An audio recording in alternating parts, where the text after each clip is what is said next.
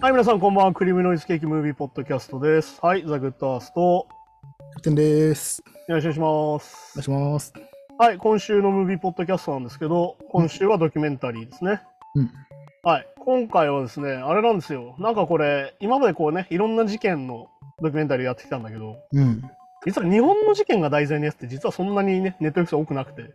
ああ、まあ確かに確か今回それで、なんだろうな、新作として結構まあ有名な事件というかね、に。うん日。本の事件を題材にしたドキュメンタリーがゴンと出てきたんで、うん。話をしようかなっていうので今回の作品はあの警視庁捜査一課ルーシー・ブラックマン事件、はいはい。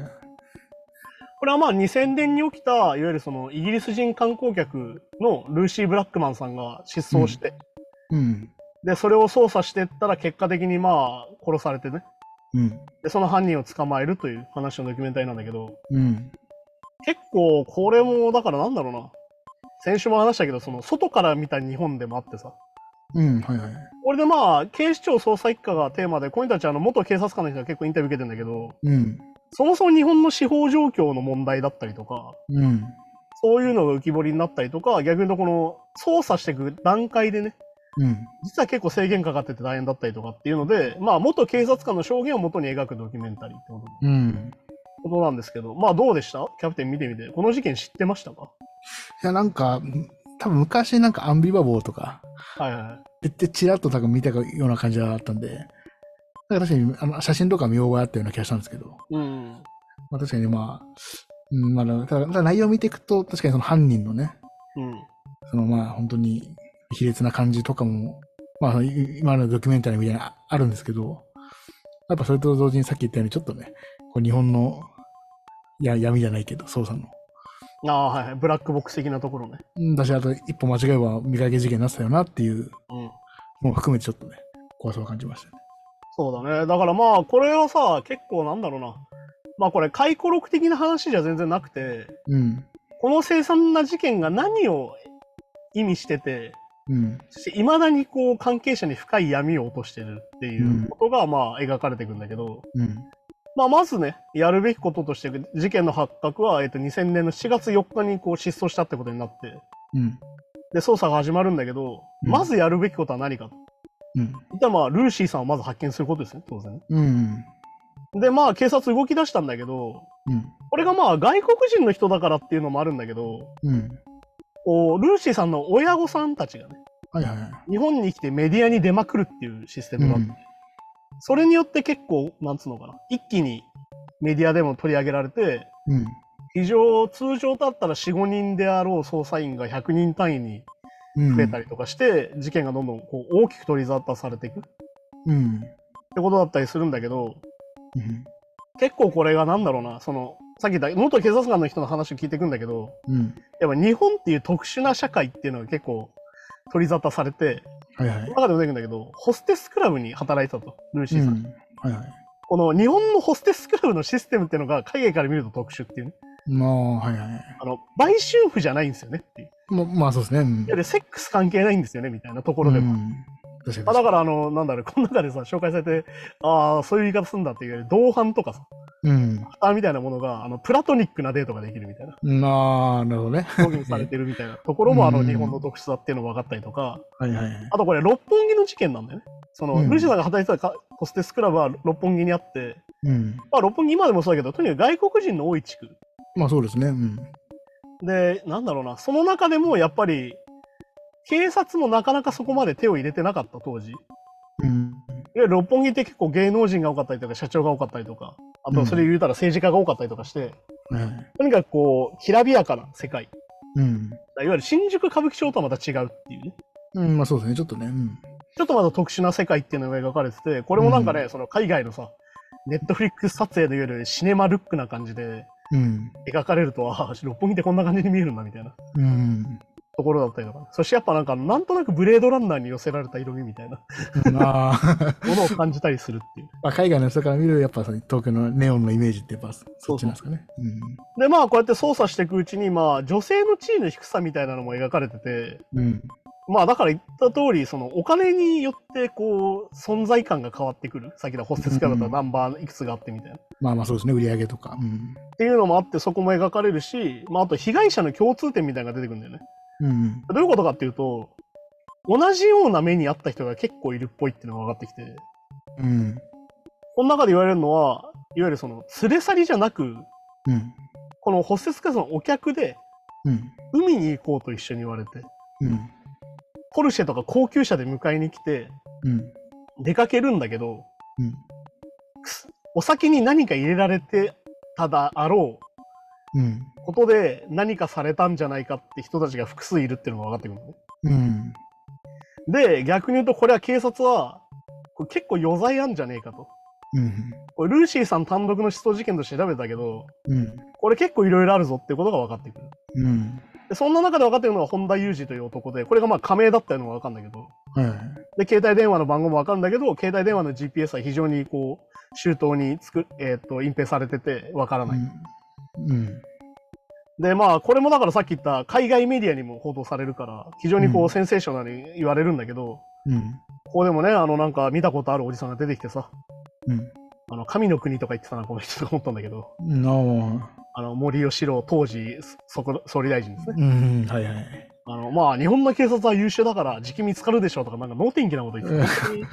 本当昔にこかのら、人は恥ずかしい日本人だな、と思ったけど、昔からあんな感じの人だったんですよ、やっぱね。まあね、もともとが母親さん代表みたいそうな。そうそうそうそう。で、まあ、結局要は犯人とルーシーさんの接点っていう話になって、うん。で、これでまあさっき言った、えっ、と、最初の本田裕二っていうね、うん。か仮名で店に書いてたやつの、いわゆるその、うん携帯を位置情報を調べてたら、うん。霞が関のマンションが出てきたりとかして、うん。でそこに高級車が大量にある。はいはい。こいつ犯人なんじゃないかって調べるんだけど、うん。結局やっぱここも、偽名やら何やらで、いわゆるこう、当時のプライバシーの権利の問題で調べられないっていうふうになったりとか、あとやっぱこの複数被害者がいるから、じゃあその被害者から追えばいいんじゃないってなるんだけど、やっぱり。うん。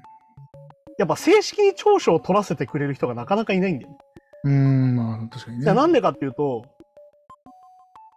さっき言った性暴力の問題で、うん。やっぱりみんなトラウマがあるから、さっき言ったこの連れ去られてるっていうか、うんこ。れまあ昏睡、まあデートレイプみたいなもんでさ、これやってることって。はいはいはい。で、いわゆるその、犯、いわゆる被害者がとにかく傷つかなきゃ証明できないっていうのがやっぱあるわけじゃん、毎回う言うけどん。はいはい。被害者の方がより詳しく警察の前で説明ささせないと、うん。事件をそもそも立証できないっていう状況があって、うん。おかげでやっぱ名乗り出る人がそもそも少ないんだよね。そうですね。まあ、あと、まあ、これ、ちょっと出てきましたけど、やっぱ、外国人の就労の問題とかもね。そう、だから逆、まあこれ今問題ないけど、オーバーステイの問題で、うん。そもそもいわゆるその就労契約自体が曖昧な状態で働いてるから、あんまりここう、れもバレたくないっていうので二重なんだよ。そうですいねや。逆に言うと犯人はそれも利用してんだよ。うん。要は言いづらいからバレない、バレづらいだろっていうのもそもそもある。そう、だからだいぶ卑劣ですよね。そうだからさっき言ったそのか外国人女性の地位の低さっていうのも利用されてる。うん。で、さっき言った正式に聴取を取らせてくれる人が一人出てきてたらモニカさんって人なんだけど、そこでわかるのが、海が見えるリゾートマンションだ。うん。そこの犯行が行われてたな。っはいはい。ていうので出てくるのは逗子マリーナってまあ有名なね、うん。日本でいうずリゾートっぽいところ。まあ、そうですね。で、やっぱここにもやっぱ芸能人とか政治家が多いから、うん。個人情報がなかなか出てこない。うん。で、一部屋一部屋潰したいんだけど、うんそもそも協力得られないと、そのマンションの管理人から。だかうん。らなんとかその、こういう事件があってっていう説明で、うん。いわゆる失踪してる人がいるから事件調べてるんですよっていう、なんとなくこう、ちょっと論点ずらさないといけないみたいなうん。状況があったりするっていうのもあるし、確かに確かで、ここでやっぱ初めてさ、やっぱ車なんだよね、ここのポイントは。に。うん。いわゆる全部高級車だから、うん。出てくる犯人の像としてね。うん。で、ここで初めて小原っていうやつの名前が出てきて、これ犯人なんだけど、はいはい。そもそもこいつ前科あったと、調べたら。うん。うん。和歌山で盗撮で捕まってたりするっていうのが分かってくるのね。うん。で、これが結局その小原ジョージって犯人にどんどん近づいていくんだけど、まあだからね、あの金持ちだからさ、うん。ボートとか持ってるわけですよ。うん。ああ、はいはい、そうですね。で、証拠隠滅できると、そっから、うん海に物を捨てたりとか。ていうかまあ、ただささっきの携帯のああいう番号をちょっと分かりづらくしたりとか、そう。いわゆる複数台持ってたりとか、海外の IP 使うみたいなのもそういうことなんだよね。そういうことですもんね。お金がないとできないですもんね。で、結局これ失踪からもう103日経ってて、うん。で、小原に気づいたことうん。が、小原本人にバレるとやばいっていうのがあるわけ。うん、まあ、はいはい。なんでかっていうと、ルーシンさんがそもそも生きていた場合、うん。バレたから殺されるかもっていうのが出てくるわけ。まあ、そうですね。口封じでね。で、なんとかこう捕まえなきゃっていう風になるんだけど、うん。さっき言った、どうするかって、これまあ結構さ、犯罪ドキュメンタリーでもいいんだけど、別件逮捕なんだよ、これもね。うん。別の人の強姦事件として逮捕する。うん。で、家宅捜索するって話が出てくるんだけど、はい。そしたらね、いわゆる大量なビデオが出てきて、うん。そしてその逗子アリーナの、逗子マリーナの部屋っていうのは、うん。はっきり言ってまあ拷問部屋みたいになってて、はいはいはい。そこでのビデオが大量に出てくる。でこの出てくるのは天井に金具がついてて、みたいな。まあ、その具体的な描写は説明されないけど、そう、まあ出てくなんるか。、まあ、なんかえぐいことしてるってことですよね。で、まあ本当に、さっき言った、なんだろう、大量な余罪が出てくるっていう。うん。で、さらにこう、なんだろうな、この小原っていう人の特徴で、とにかく写真を撮らせなかったりとか、自分のね、うん。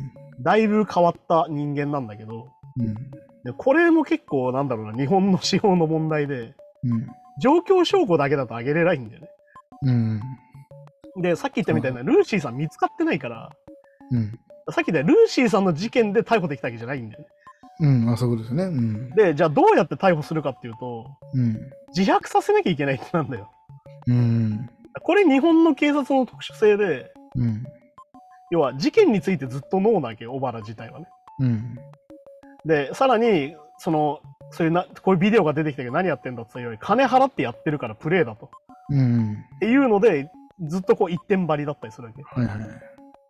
で、やっぱりこれでやっぱ描かれるのがさ、さっきも言った、やっぱ被害者の証言の難しさなんだよね。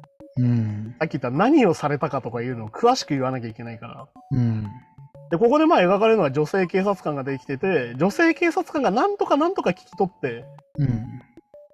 こう、証言する形になっていくんだけど、うん、まあまあそのその言いづらいってのもあるし、さっきの就労問題もあるし、あと何度も言うように、男性警察官に話すこと自体がそもそもストレスなわけですよ。そうそうそうそうね、確かだからここで女性警察官の頑張りっていうのが出てくるんだけど。に。うん、で、まあ結局ね、その状況証拠から事件を追うしかないから、この警察官はね。うん、警察官たちは。だから逆に大量のレシートから動きを読むってことになって、うん、 1日に、4月1日、2000年4月1日にルーシーさんの行方が分からなくなるんだけど、うん、ここで出会ってることが分かるわけ。うん、小原とこのルーシーさんがね。はいはい。で、7月5日に油壺の場所、えっ、とまあ、逗子からもっと南に行った方だよね。うん、アパートで、おそらく死体の解体をしてたんじゃないかみたいなうん、ことにもなってくるんだよね。で、これでもう失踪から131日経ってて。うん、だけどやっぱ死体がないわけ。うん、いわゆる、ルーシーさんといたってのは分かるんだけど、うん、ルイさんがどうなってるかが分かんないから、はいはい。さっきの被害者の人がいたら、そこで聞けるわけだけど、ルーシーさん自体はいないからさ。うん、いや、ルーシーさん事件でやっぱ立件できないってなっちゃうん、う。で、2001年の2月になって、そろそろ捜査終了が迫ってる日に、うん、洞窟の中、その、さっき言った油壺のあたりの洞窟でうん、遺体が発見されるんだよね。はいはい。で、まあ、これが結構一気に事件が進んで、これで4月に、いわゆるまあ、準強姦致死と死体損壊と死体遺棄で起訴されるんだよね。うん、これやっと起訴されるの、やっと、うん、バラ自体。なんだけど、これがだから日本の司法のなかなか難しいところで、うん、余罪200件とか言われてんだよ、これ。うん、被害者が200名以上いるんだけど、やっぱ被害者はやっぱり関わりたくないってなっちゃって、うん、最終的に立件できたのは10人だけなのね。あはいはい。で、さらに2007年の4月に無期懲役がそれで、さっきの10人に対しての罪で無期懲役になるんだけど、うん、ルーシーさん事件については無罪ってなるわけ。うん。これなんででもかっあてれ、うん、とか、まあ、ささっきの段階でもだって、さ殺人ではまあ、そもそもね、できてないわけ立件立件者できてないわけですもんね。まあだから死体致死にはなってるけどね。うん。それなんでかっていうと、死体を埋めた場所が自白で分かったんじゃないからなんだよ。うん。要は、小原が埋めたって言えば有罪だったんだけど、っはいはいはい。ていう非常にジレンマなんだよ、これねう。ん、まあそうですね。で、結局有罪にできなかったと。うん。で、結局2008年の12月16で、遺棄とかでは有罪にできたんだよね。死体遺棄と、えっ、と、死体損壊では有罪にできたんだけど、うん。結構この、じいわゆる殺したこと、うん。強姦して殺したことについては結局無罪なんだよね。はいはい。だからこれが非常にこの事件の特徴というか後味の悪さを物語っていて、いわゆる無期懲役にしたんだけど、う肝心の殺人では立件できなかったっていうのがあるね。ん。で、そうそうそうそうね。で、さらにこの判決出るまでに8年以上かかってて、うん。なかなか、なんだろうな、じゃあ解決しましたねにならない事件でもあったんだよね。うん、だってもうなく、まあ、それこそなくなってますし、さらにまあ、まあ亡くなり方もね、チェーンソーでバラバラにっていうそうそうそか、むごい言い方しやってんのに、それでは裁かれてない。裁かれてないっていう、このね。いわゆる死体をさっき言った切り刻んだことと遺棄したことでしか捕まえられなかったっていう。うん。っていうので、まあ、そのこれ、日本のさ、まあ、警察システムの難しさでもあって、これは。うん。だからこれ、あの、なんだろう、他の犯罪ドキュメンタリーと違うのは、ナレーションベースじゃないっていうのもポイントなんだけど、うん。あと日本って取り調べが非常にブラックなんですよね。うん、まあ確かにそうですね。わかんないですもんね。だから基本自白ベースなんだよね、日本の取り調べのそのやり方って。うん。うん。犯人に言わせて有罪にするっていうのが警察システムの基本なんだけど、そうだから、だから今回の場合みたいな、その自白がないから明らかやってるのに、こう、立件できないっていうジレンマもあるし、そう逆にやってない人に対して、自白を強要するような場面も出てきたってことですね、これ。そうだからこれは結構あの日本もお隣韓国もそうなんだけど非常に暴力的な取り調べっていうのはずっと言われてて、うん。実際殴ったりしてたりとかああ、はいはい。実際脅迫のようなこと言ってたりもするっていうのはよく言われててだうん。からこの事件の後味の悪さと同時に日本の警察システムのダメさみたいなのもわかる、だまあそうですね。うん。からこのドキュメンタリーの特徴としてはさ取り調べのシーンが出てこないからほ犯人がほぼゴースト状態なのようん。だからネットリックスでさ犯人出してきたり結構するわけじゃんうん。なんだけど今回一切できてないっていう。まあ写真と V、なんかその、いや再現 VTR だけですもんね。だから本人は出せないっていうのがあって、それもまうあん日本の問題なんだけど、うん。だからこれは逆に言うとさ、人質司法と言われちゃってるもので、うん。無期限で交流できちゃうのよ、日本って逆に言うとね。ああ、はいはい。ちょっと話ずれるけど、日本のそのシステムの問題で、うん。仮釈放しないっていうのが判断が警察なのよ。うん。だから、いや、やってないですって言い続けると、永遠交留されちゃうの、うん。何年も交留されちゃうの。はいはいはい。それでもう懲役刑超えてたりとかすんの。っまあそうですね、確かに。てことはさ、やっぱみんな自白したくなるわけよ、システムとして。うんやってなくても言っちゃいますもんね、それはね。だから逆に言うと、このネットリックスにあるカルロス・ゴーンのドキュメンタリーとかまさにそういう話してて、うん。もう日本はの司法っていう、その警察っていうのは、もう拷問と変わらんと、うん。取り調べっていうのは、っはいはい。て言われてるわけよね。うんっ。ていう、なんか非常にねじれた状況がこの事件とうん警察にはあってさ、まあそうですね。うんまあだからね、日本のドキュメンタリー、日本の事件のドキュメンタリーってもっといろいろ作れそうなのになかなか作れないっていうのもこれもあっうん。て、で取り調べ映像とかが可視化されてないから、まあ確かに確かそこを流せたりしないわけよ。に。うん。だから演出として使えないっていうところもあるし、うん。そもそもその警察官の人が顔出しなかなかできないみたいなのもあるしね。まあそうですね。だからここれ出てきたのは現役じゃないですもんね。やっぱり全員。元警察官になってて。っうん。ていうのもあったりとか、そういうのでね、結構だから、なんだろうな。まあ、はっきり言って日本ってさ、うん。なんだろう、こういう事件結構いっぱいあるわけですよ。うん。なんだけど、なかなかドキュメンタリー化とか映画化できないのは、うん。まあ、被害者がいるっていうのもあるんだけど、うん。そもそもその、そこのフェアさがないからっていうのもあって、うん。警察が全然協力的じゃないっていうのがあって。まあまあそうですね。うん。だけどやっぱりさっきも言ったけど、こういうものを見ることによって学びはあるから、うん。こういうことが起きると。こういう社会に問題があるというのに気づけるから、うん。これは積極的に俺は作っていってほしいなと思うし。まああと、まあこれあの冒頭でできましたけど、そもそもこの事件も、この要は追加で招集された、うんこのい山上藩っていうんですかね。はいはいはいの人たちが、まあ、今言ったら、まあそのまあ、自分の勤務時間外に、そうそうそうそうそう、いや、いやさ最初もう、こういう目星でこうですよってまとまった資料をもう一回見直して、うんで、いや、これおかしいぞっつって解決したわけじゃないですか。そう。そう、だからこれはさ、結構警察、さっき言った問題があることの一部でもあって、うん。結構検察側がなんだろう、ストーリーを描いてやるっていうのがあるのね。うん。こういうやつがこういう動機でこういう流れで犯したんじゃないかっていうのを、うん。結構、そこでストーリー作っちゃうのね。はいはい。だから逆に言うと、ストーリーに沿った犯人を探しちゃうわけど、ああ。こういうのが犯人だろうっつってまあだからこれ。れ、プロファイリングとかの実は問題点でもあるんだけど、うん。例えばこういうやつが犯人だって言った時に、違った時に対応できないの。うんまあそうですね。うん。さっき言ったみたいな、見直してたらこれなんか違くないってなる人がいないとそもそもできないから。うん。だから実は結構合理的じゃないんじゃないって話でもあるっていう。うん。だからよく言うんだけど、プロファイリングが外れた犯人がいた時に、うん。全く対応効かなくて困るっていう。そうだ、プロファイリング自体も、だから、まあ、確かに、めちゃめちゃ当てはまるようにできてるけど、やっぱ何パーセントかは絶対当てはまらないらしいんで、だかそうそうそうそう。らそれから外れた人はもう一生引っかかんないというか、網に。そう。いわゆる逃げおおせちゃう。うん。だからやっぱりそこはさ、そこの問題でもあってっていうところだ,、うんだから本当になんだろうな、そういう風な視点で見ても面白いし、いやでも日本でもこういうの作れんだなっていううん、まあそうですね。うん。ところでもあって、やっぱ日本でね、こういう作品ができてるから、やっうん。ぱネットフリックスがちゃんとお金かけて撮ると、こういうちゃんとした作品になるんだなっていう。うん。まあだから奇跡体験アンビリーバーは基本的に再現ドラマしか作れないんだけど、まあそうそう。私まあしかもしかも、本当ね、その、1時間番組ある中の、本当に20分ぐらいですかね、あれはそう、になっちゃうかちょらろっと、そういう風に含めるとこうやって作品ができてるのいいことなんじゃないかなっていうね。うん。まあでもそれにしても本当に後味が悪くて。まあでもね、こういう実録事件は基本的に後味悪くてなんぼみたいなところがあって。まあそうだね。なんかまあ何度も言うようにあの、ドキュメンタリー映画で面白いって結構複雑なことなんだよなっていうね、まあそうそう。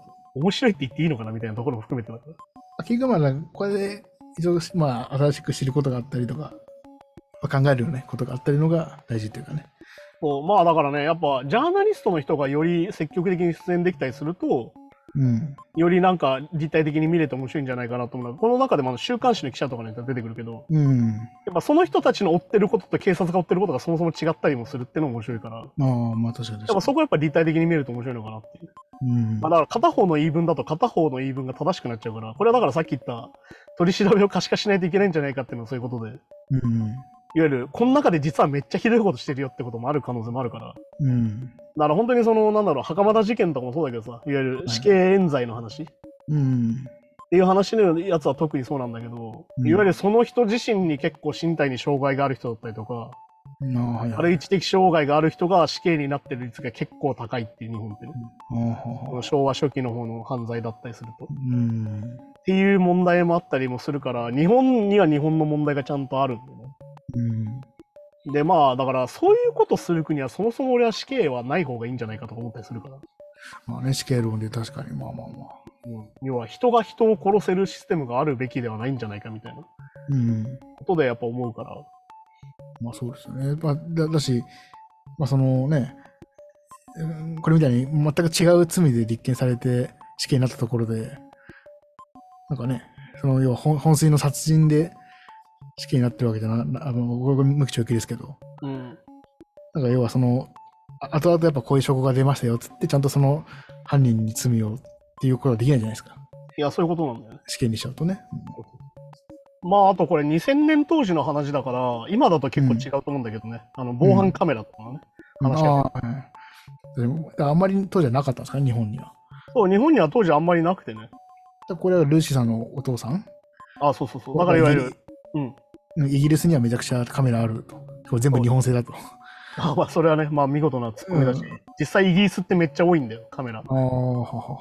で、これはね、あの非常に、これはね、非常に微妙な問題で、うん。どうやってつけられたかっていうと、テロ対策だってってつけられたんだけど、うん。逆に言うとテロ対策という名のもとに、うんめちゃくちゃ監視社会になってるっていうのはいろんな国でもある。うん。まあまあね。だからやっぱアメリカってさ、めちゃくちゃ自由を歌ってるくせにめちゃくちゃ監視カメラあんじゃんみたいなさ。うん。それ個人の自由奪ってるやんみたいな話でも実はあるから、まあ個人の、まあ、これと特に今なんか AI とか発達してるから、うあんあいうこう行動データってさ取れちゃいますもんね。っていう問題もあったりして、だからなんだろうな。まあ実はね、結構一筋縄じゃないとこもあるんだよね。まあでもやっぱね、あった方が安心っちゃ安心ですよね。こういうなんか事件あった時とかね。抑止力になりそうな感じもするし。ああ、だからね、抑止力だっつって、じゃあ自分が犯人にされた時どうすんのっていうね。そうだ、冤罪の時とかね。それは確かに。そして、まあここにいた AI じゃないだから今簡単に顔は変えれるんですよっていうね。ああ、そうか。確かにディープフェイク的なのもありますよね。だからそれが今結構問題になってて、ああ。監視カメラ。ラで体をとかを見つけて顔だけ変えて、うそれ提出してデザインされたら、うん。でっち上げれるよねっていう。っ冤罪の、なんならより強いしょ冤罪の証拠になっちゃうって感じか。そうはていうか、多分中国とかロシアはそういうことして人捕まえるよね、多分ねっていう。ああー、まあ確かにやりそう。っていうのだったりとかして、やっぱり便利さっていうのはうんコントロールできなくなるので、うんなかなかね、実は抑止力と言いながら実た自分たちの行動を制限してる場でもあるんだよね。まあ、そうかもう、しかもハッキングされてデータ抜かれちゃうのね、とかもできますもんね、確かに。まあまあまっていうのもあったりするっていう話だよね。あ。はあはあっていうところでもあるから、だからなんかね、結構入り組んだ問題で、単純にまあ、そのドキュメンタリーとしては面白いんだけど、うん。なんかその裏で見えるところも想像してみると面白いかなっていううん。感じであるんで、そこも見るといいかなと思いますね。そうですね。うんはい。じゃあそんな感じで今週もありがとうございましたですね。また来週です。さようなら。さよなら。 Game, guys, game on.